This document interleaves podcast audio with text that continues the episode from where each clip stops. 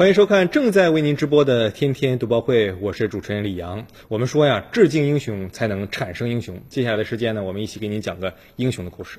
十月二号凌晨，浙江省台州市路桥区青呃金青镇啊，一名丧心病狂的歹徒啊，持自制猎枪向群众是连续射击，危急之情啊，呃。金青派出所的民警王鑫是带领辅警梁峰和呃林新志，用血肉之躯是挡住呃枪口啊射向群众的散弹，以热血甚至生命是接力掩护群众避险的故事。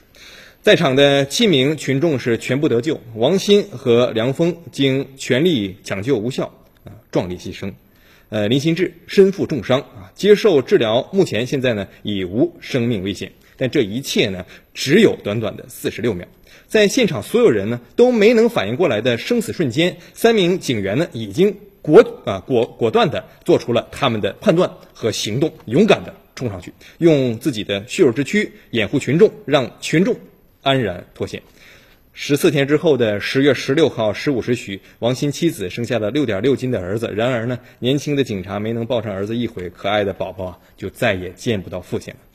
经调查呢，犯罪嫌疑人穆某啊，男，四十四岁，二零一三年呢与沈某华结婚，现在呢是离异的状态。因感情纠纷呢，于当天呢，呃凌晨携带着汽油和早年间自制的猎枪，来到了沈某华的父母家中啊，欲报复沈某华及其姐夫王某军等家人啊。短短五分钟啊，就开了八枪。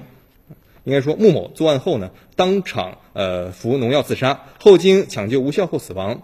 正是王鑫等三位警员在危急关头呢，是挺身而出，舍身取义，最后呢，保护了现场的群众的生命安全。